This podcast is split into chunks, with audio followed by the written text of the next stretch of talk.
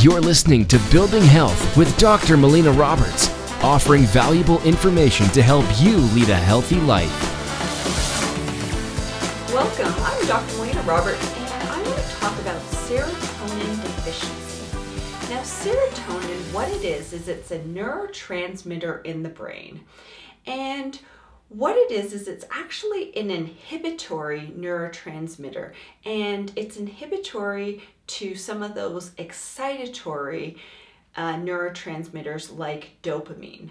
When there's adequate levels of serotonin in the brain, then we will experience feeling positive and happy and confident and easygoing. Whereas when those levels are low, when we don't have adequate serotonin in the brain, this is when people will feel negative or gloomy or blue or depressed or sleepless or irritable. And these can all be signs that the serotonin levels are low. So, what I want to go through is I just want to go through five signs that those serotonin levels may be decreased or deficient. All right, so I'll start with number one. Number one is that you're feeling signs of depression, negative thoughts. And so this can also be um, you're just feeling, you're very pessimistic, negative, it's when you're feeling that um, everything's kind of against you and you're feeling dark or blue. So these can all be signs that serotonin levels are low. Another sign of serotonin deficiency is if you're craving sweets or starchy foods.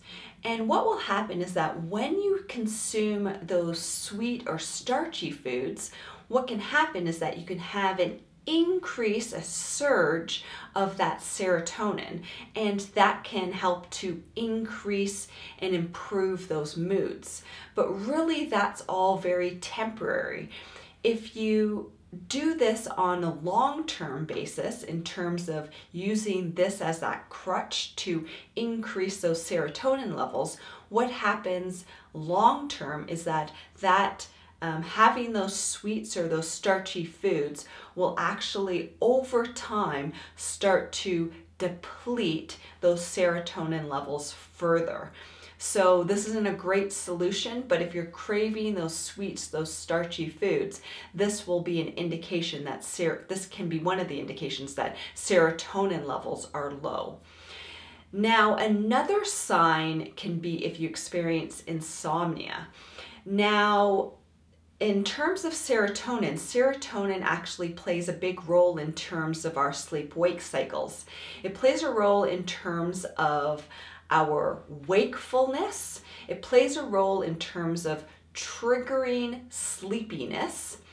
And it also plays a role in terms of our REM sleep.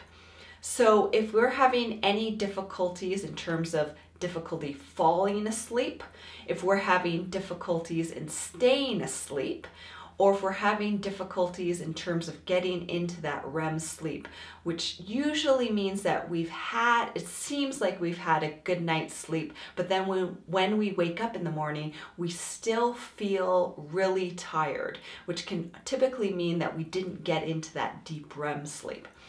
So any of these signs, in terms of disruptive sleep, can be a sign that those serotonin levels are low. So, if you feel worried or anxious or you suffer from any sort of panic attacks, these can be signs that you have low serotonin levels. Another sign can be if you experience chronic migraine headaches, because there has been an association between low serotonin levels and migraines. So the good news is, is that you know if you experience any of these signs that there are ways for us to be able to balance out those serotonin levels and get them into healthy ranges. Now, one of the ways is with diet changes, and the other way is with using specific amino acids in order to help to support those neurotransmitters. Now, an interesting fact is about 70% of our serotonin is actually produced in the mucous membranes of our digestive tract. So, as we start to heal that digestive tract, then we will help to improve the production of serotonin. Thank you so much for listening. If you've enjoyed this podcast, please like it, share it with your friends and family, make a comment below, help us spread the word of creating health. You've been listening to Building Health with Dr. Melina Roberts. Continue to learn, grow, and build health.